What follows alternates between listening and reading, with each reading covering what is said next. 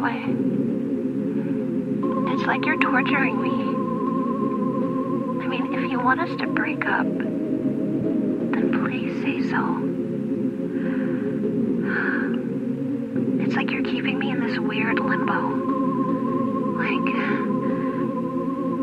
I already said I'm sorry.